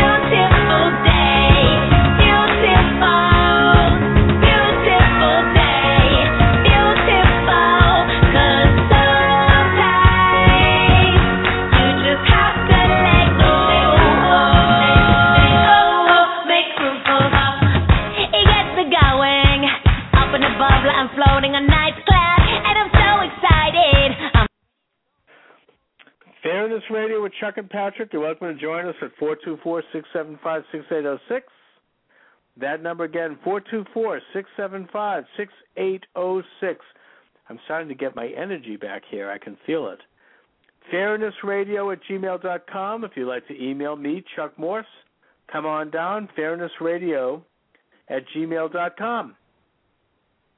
I was up pretty late watching that show, so I might, I might sound a little low energy here. I apologize for that. Also, I'm having a lot of allergies, so I'm just uh, my eyes are watery and it's just a mess. That's that's part of what happens to me every year around this time when when the flower when the when the trees start to blossom. Uh, but uh, you're welcome to join me again, Chuck Morse at Fair at uh, Fairness Radio. Patrick O'Heffernan is is out today. Um, he's on his way to to uh, the Netroots Nation.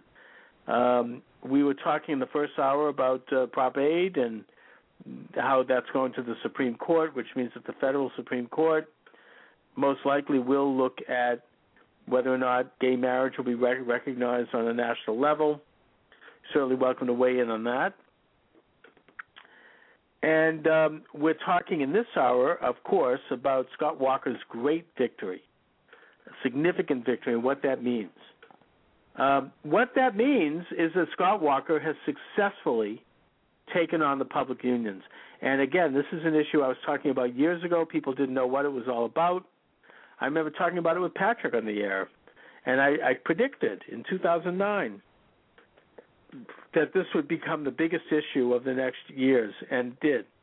Patrick had never heard of it. Uh, but um, you know, I just I've studied this. I've, I've I've done broadcasting in communities where this is a problem, as I mentioned. Every governor, every mayor who has to deal with a public union in this country is breathing a sigh of relief today. Even if they came out publicly against Scott Walker because of partisan reasons, because Scott Walker happens to be a Republican. And by the way, he could have just as easily been a Democrat because Democrat governors are dealing with the same problem. Um, they know that now that he won, now that he prevailed, they can take on public unions in their communities, and they too can win and will win. I would suggest that over time, public unions be removed from the public square. We should not have public unions. That sounded like a radical statement on my part when I said this years ago. No it longer does it. it it's not not a radical statement at all now. In fact, uh, I put in a chapter in my book, a Whig manifesto, which was published uh, a couple of months ago, on this very issue, on the issue of public unions and, and Scott Walker and what he was facing. And my liberal publisher was so offended by it that he said that he would not publish the book unless I took it out. And I had to. And I did. And now I'm looking at him and saying, guess what? I was right. This is not some fringe issue. This was an issue that carried the day in a significant state with Scott Walker being reelected, I think, at a pretty good margin. People are aware of this problem. This isn't a left right issue. Well, it is in that the left is more oriented toward public sector control. But in a practical sense, this is a good government issue.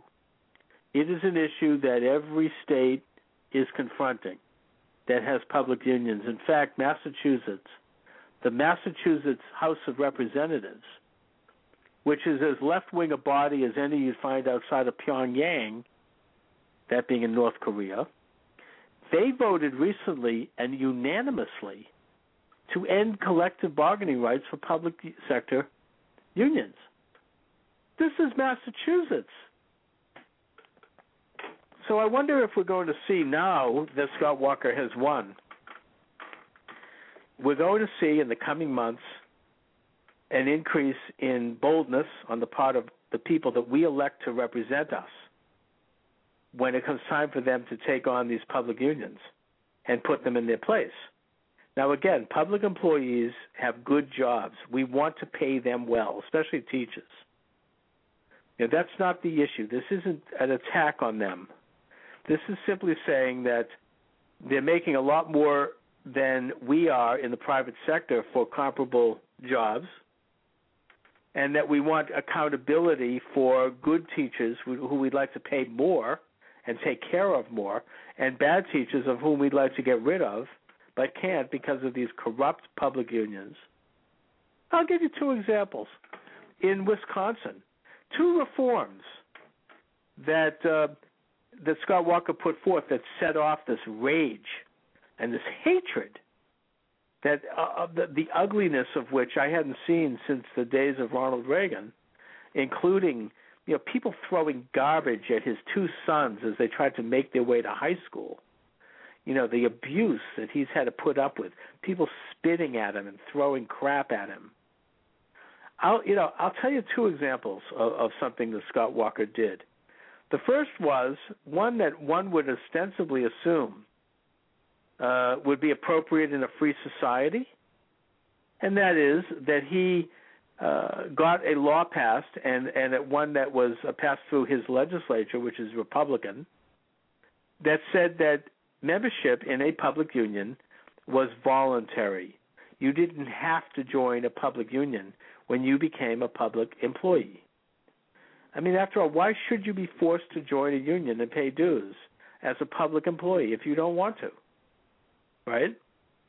Well, once that law was passed, I believe I don't have the exact statistic, but I think it was about 35% of the largest public sector union in Wisconsin, asks the AFSCME, they left the union. And they were able to, as such, get a raise because they could then keep the dues that they had to pay that corrupt union every month and it was a good thing for them and their families. Do you think the union did anything to offer them a service?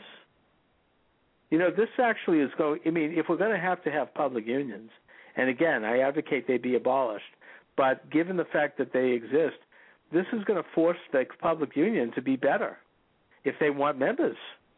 They're going to have to actually offer people something other than just sucking dues out of their pockets every month or every other week.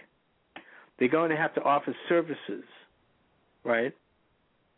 The second reform that Scott Walker enacted that I, I can point to particularly is that apparently, and this is an example of other sort of shady deals that public unions salt into their contracts from time to time. I'm not pointing a finger at all of them here.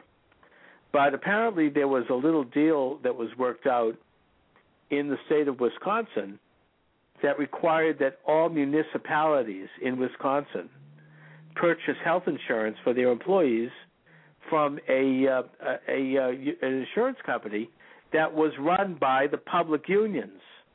In other words, it was an in-house insurance company, and that this insurance company, once they had this legal monopoly, they were charging exorbitant fees, and those fees were being paid by municipalities, by cities and towns, and they were making a ton of money on this, money that they would then shovel into more political campaigns to help elect more people to protect them.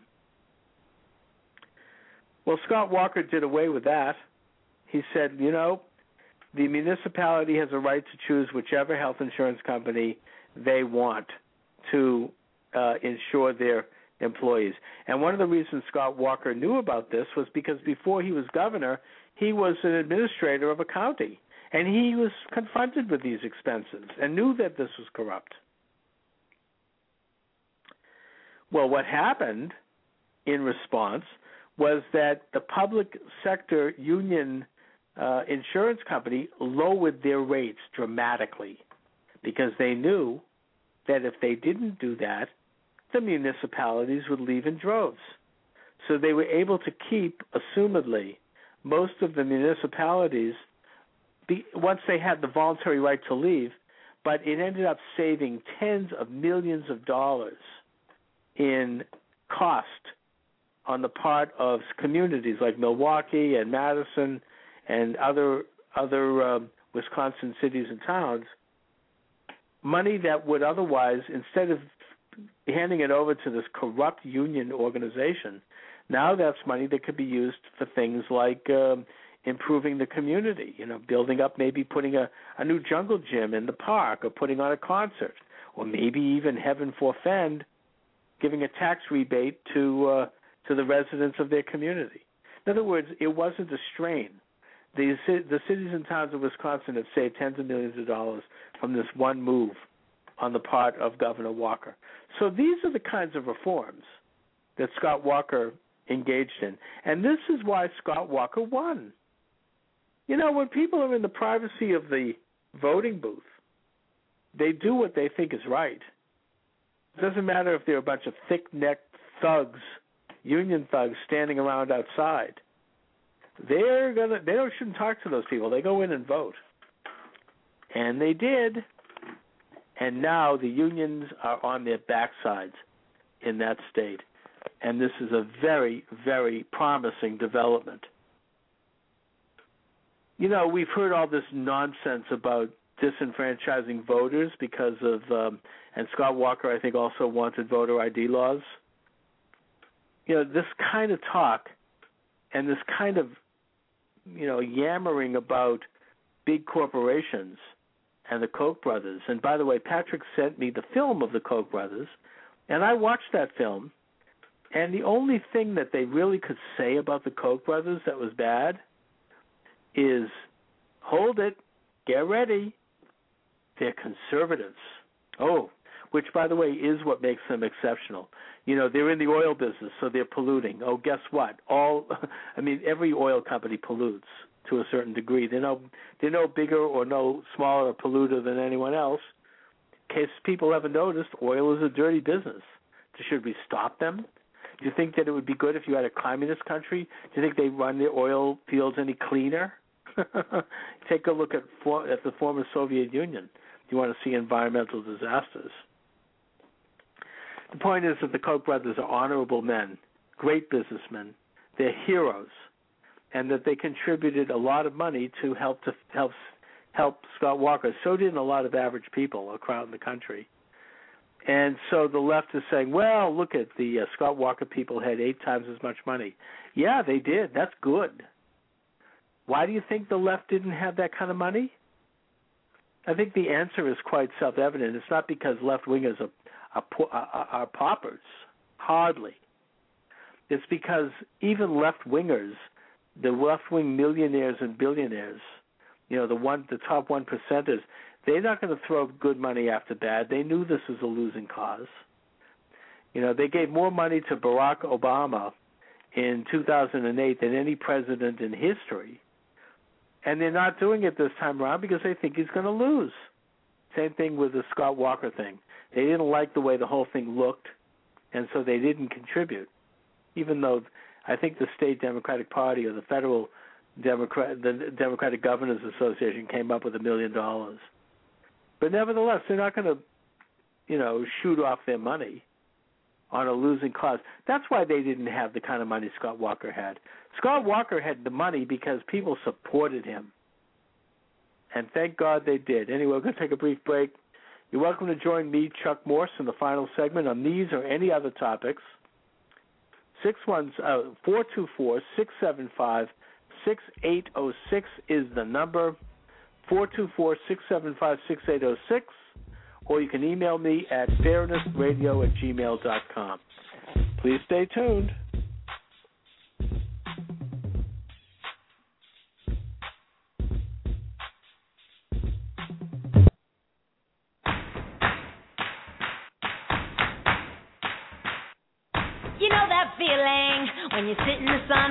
Everything tingles. And every time I sing this song, makes me smile for endless days. I go round and round and round like a merry-go for fun forever. How it makes me happy,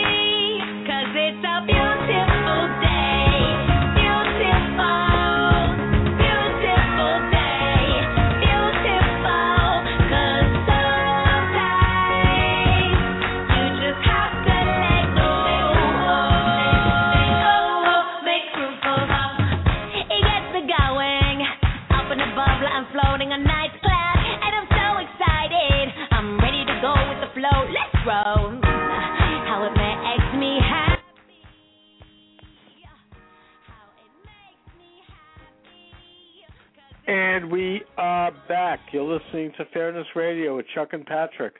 Chuck Morse uh, flying alone today. Patrick O'Heffernan is on his way to Netroots Nation. And of course, uh, I'll be down there with him tomorrow. He may pop in, I don't know, but I'll be doing the show from there live.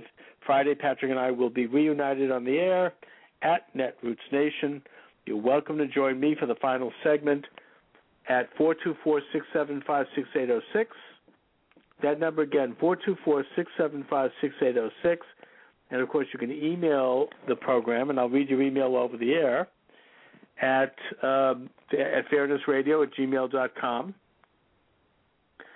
Uh, I should mention that, uh, of course, our host, Cyberstation USA Radio Network, and Barton Publishing is our is our sponsor. Uh, Barton Publishing is uh, Joe Barton, who's an occasional guest in the program, offers um, these manuals for health that uh, deal with different maladies that one may have. In my case, Joe Barton came to my attention because I was suffering from acid reflux that was affecting my voice. And uh, you know, when you do things like talk radio and when you talk on the phone a lot, like I do, you want to have a strong voice. Um, and the situation was just getting worse. I didn't know what was going on. Eventually, I was diagnosed with um, acid reflux over at Mass General Hospital, which is a great institution.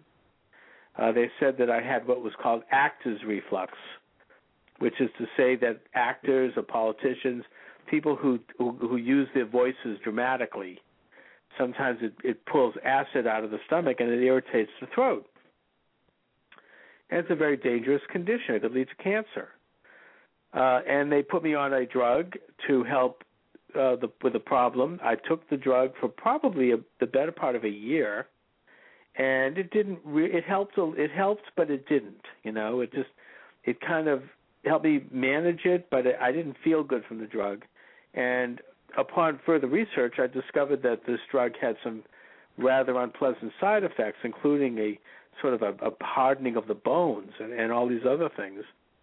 And so, in despair, one day, I was looking at Newsmax.com, which is a source of news for me, and I saw that Joe Barton ran a, a banner ad on that paper. I read the ad and I ordered the product. It cost twenty dollars. It was a booklet on how to uh, handle acid reflux naturally. Joe tells a very compelling story of how his father solved his acid reflux problem, and his father had a very serious problem. He was surgery for it, and he was in a lot of pain. And he virtually cured himself by simply using certain foods.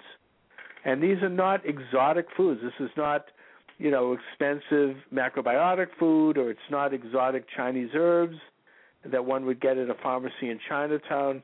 You know, these were just conventional foods that you bought buy at your local supermarket.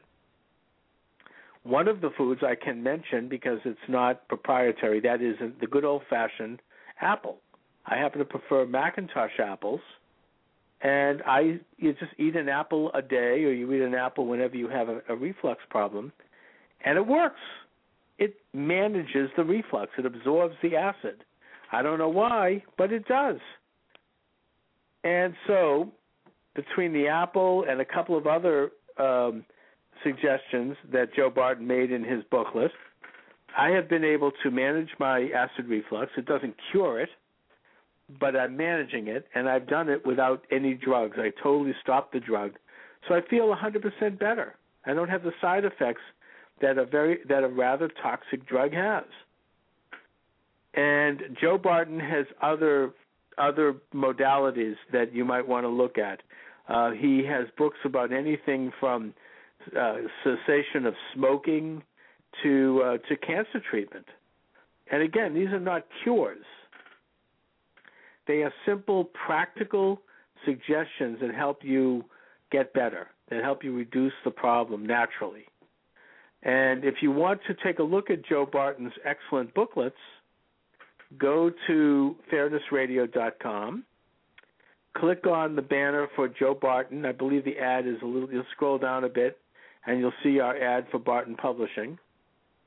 And if you decide to purchase one of these products, uh, put in the word fairness into the, um, you, you know, where it says, do you have a special coupon code or whatever, and you will get a 50% discount. So if the booklet costs $20, it'll only cost you 10 If it costs $15, it'll only cost you 750 So it's a good deal.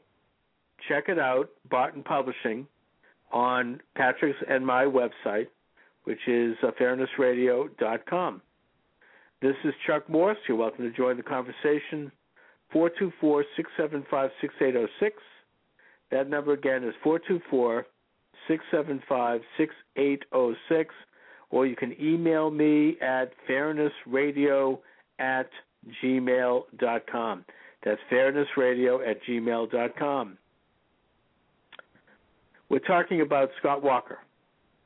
Uh, the attack against him is the same attack that I've heard against anyone who poses as any sort of a threat to Barack Obama um, since he was elected, and that is that those who are attacking him, so called, they're they're they're rich, they got money, and that they are corporations.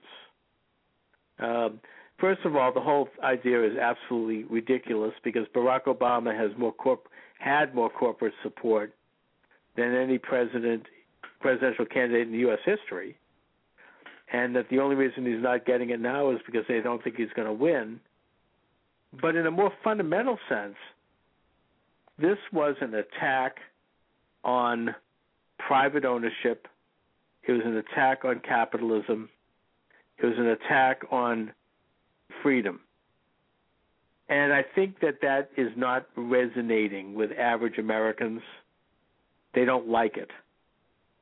Uh, it's not. It, it's it, the more the left does this, I think the more they're hurt by it.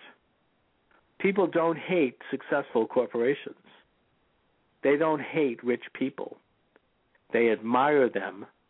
They'd like to be more like them, and they would like a society and a system, if you will, that fosters success, that helps more people become members of the liberal elite one percenters. Not an attack on that. You know, this goes to a, a Marxist view of, of capital, anyways, which is that capital is a finite commodity that can only be distributed to so many people, when in fact the, the the more conservative view and the more accurate view is that capital is is not finite. Capital is infinite capital there's as much money in the world as there are people who are creating things. It's as, it's as, it's as broad and as vast as the human imagination. And the more we have a society that allows for people to create things and that fosters that and that encourages development in in um, in human uh, ingenuity and success and creativity and investment, then the more capital we'll have, real capital. And that's why this country has more capital than any society in history because we're freer, because we have more people who create stuff. We have a government that fosters such creation. So capital is not finite. If a guy down the street has more money than you do, it's not because he's taking something away from you. The guy down the street has more money because he created it. Either that or he inherited it, which of course is part of the system. I mean, you could go the John Kerry route and inherit the the the uh, fortune of your second wife's first husband's trust fund. That's just the way it goes. That's the cost of freedom. Is it fair? I don't probably not, but that's that's the price we pay for freedom. We can't control that. You know, we want to have a government that fosters opportunity for more people to become more successful, not a government that attacks success. This whole attack on Mitt Romney is backfiring. Mitt Romney is a great success both as a private sector businessman and as a governor. And Barack Obama cannot hold a candle to that.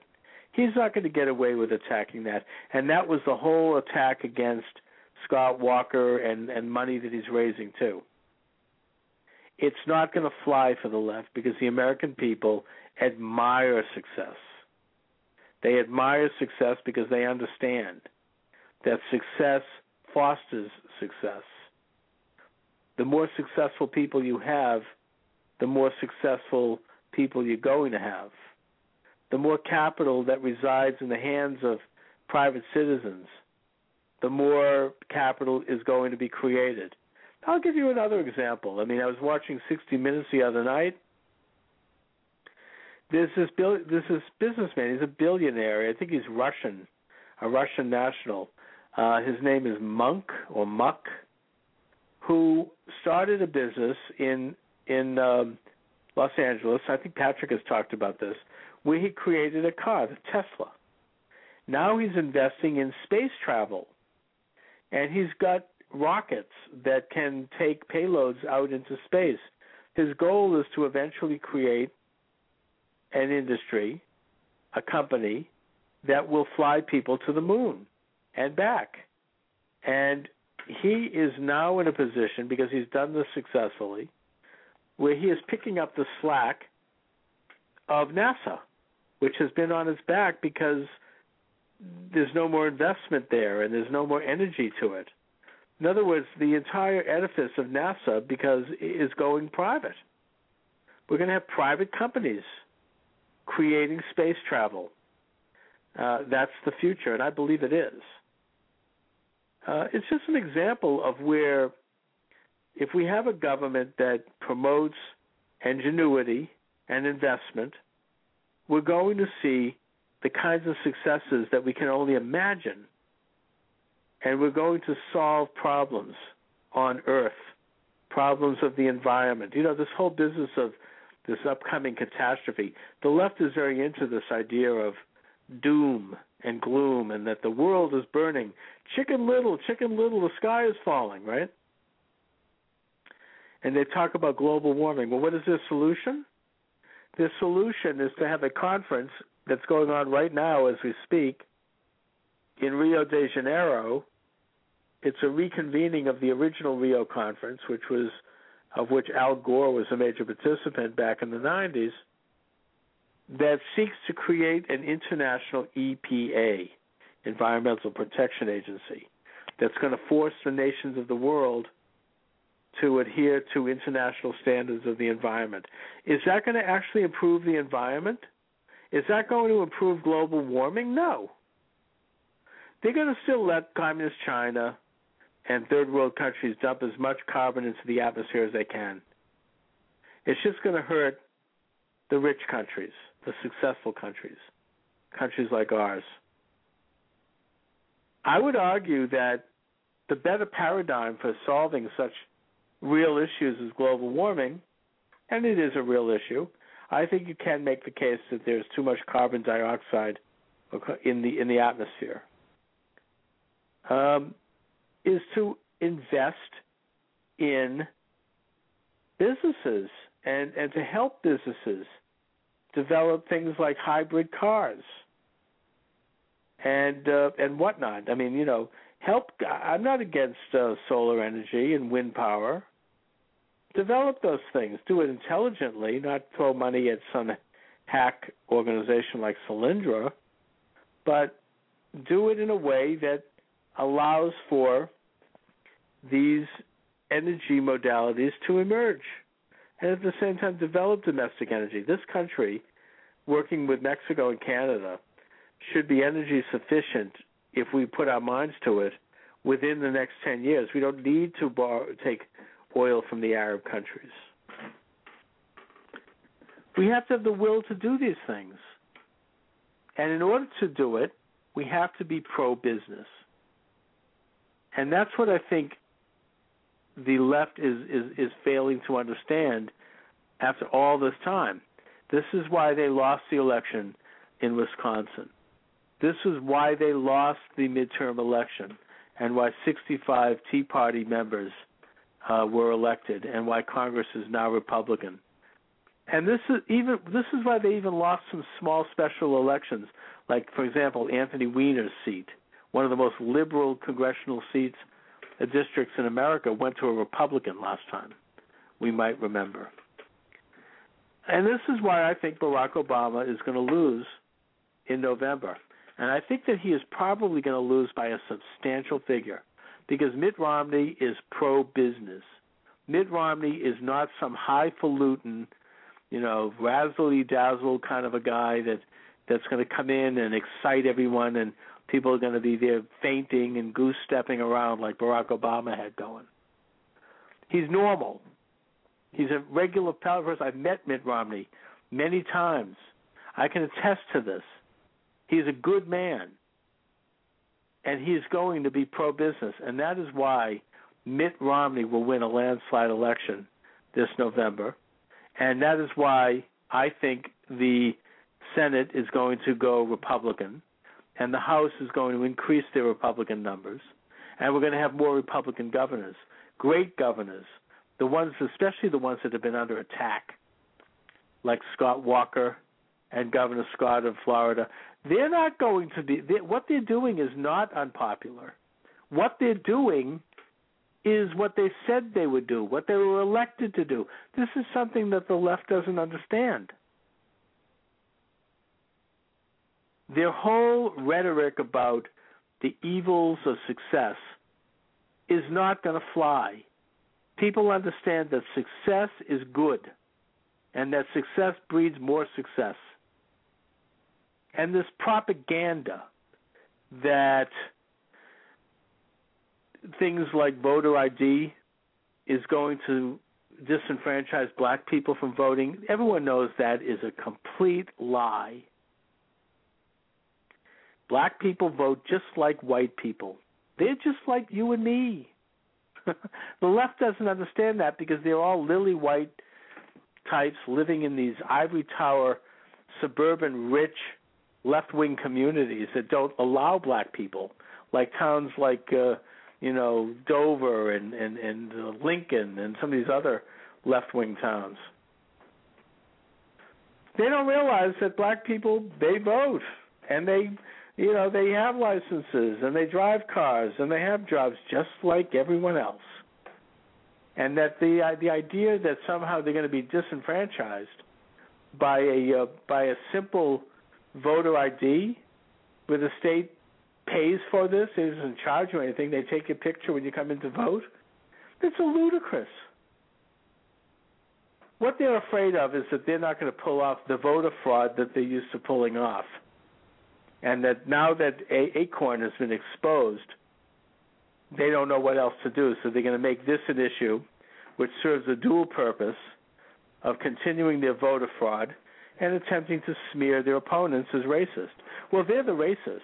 They have this white man's burden, patronizing Darwinian view of black people, like that they're children and they need to be treated like that. And I think that's becoming more and more apparent. This ridiculous and obnoxious attack uh, on on a simple concept. My co-host, Dr. Patrick O'Heffernan, mentioned to me that Florida was seeking to purge 175,000 people from their voter rolls. Yes, they are. But I mean, obviously, and I mentioned, probably at least two thirds of those names are of people who have either died or have left the state. And that's documentable. Every state has records of how many people die every year, how many people leave the state every year. But somehow their names continue on the voter rolls, which is an opportunity for fraud. Someone can go in and say, you know, represent themselves as someone that they know has left the state. And if people don't think that happens, they're nuts. Of course it happens. I think that if you took that 175,000 people that are on the voter rolls in Florida who have been questioned and you remove those who have died and those who have left the state, you probably would be left with maybe 10,000, right, at most. Now, of that 10,000, how many of them are illegally registered to vote? How many of them are either um, you know, illegal aliens, or they've registered twice, as in like uh, one state where they reside and one state where they're going to college. I think probably pro- at least uh, 80% of them. So now we're down to 2,000. Now, of that 2,000, you might say, how many of them are minorities? Probably, if you take a look at the average population, maybe 10%. So of that 2,000, you have 200 people who are minorities. Now, and of that 200, how many of them should not be taken off the voter rolls? Maybe um, a handful, maybe about 30, maybe 50. The point is that we don't want to point to anecdotal evidence of individuals who have wrongfully been taken off the voter rolls as a way to say that a state cannot make sure that they manage their vote, their voter lists. This shouldn't be too difficult. This isn't brain surgery. This is simple. You know, it's the same thing with illegal aliens. I think Patrick and I actually came to an agreement that this idea of um, checking people's uh, immigration status when they apply for a job is a great way to end the problem or seriously reduce the problem of illegal aliens because if an illegal alien can't get a job due to their status, then they're not going to stay. They'll probably go back to their home country. In fact, this has already happened in Alabama where they tightened up laws not against illegal aliens, but simply passive laws that made sure that people were not identified, uh, you know, as in stopped in their car, you know, your papers please kind of thing, but in a much more passive sense, in that if they applied for a job, or they applied for a bank account, or they applied for any other activity that most people do, they would have their citizen status um, looked into, and this resulted in a huge exodus from from the state of Alabama of illegal aliens without necessarily having the state take active action on on this issue. So these are the ideas that Mitt Romney is suggesting. They're the ideas that have worked. They are humane. It's not like they're going after people and asking them to see their papers. It's simply putting in policies for everybody, you know, that basically discourage uh, illegal aliens. But I can tell you right now, Mitt Romney will be called anti, you know, immigrant and and this sort of rhetoric. And I don't think that's going to fly. I don't think it's going to make it this year. They're not going to get away with it. And my proof on that is the election in Wisconsin, because that is the exact kind of crap that was thrown at Scott Walker, and it didn't work. People just didn't buy it. And those who were into it looked mean and disingenuous. Even even um, Ed Schultz, the left-wing talk show host, looked incredulous when he was interviewing some of these people. It just it, it just ain't going to make it this year. We're not going to have it. This is going to be a year where the American people reckon with their own future. They're going to reckon with their own identity.